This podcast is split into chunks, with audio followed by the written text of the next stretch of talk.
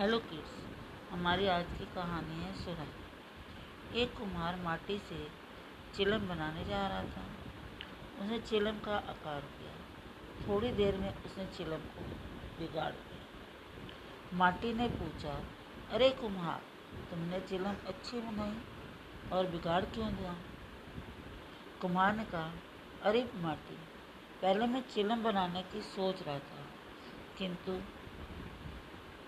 मेरा दिमाग बदल गया और अब मैं सुराही बनाऊँगा।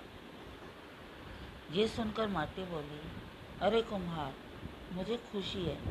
तेरी तो सिर्फ़ मती बदली, मेरी तो ज़िंदगी ही बदल गई। चिलम बनती तो स्वयं भी जलती और दूसरों को भी जलाती।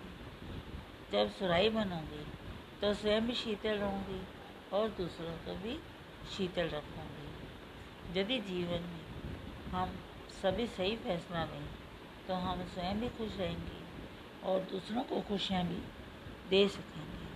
Thank you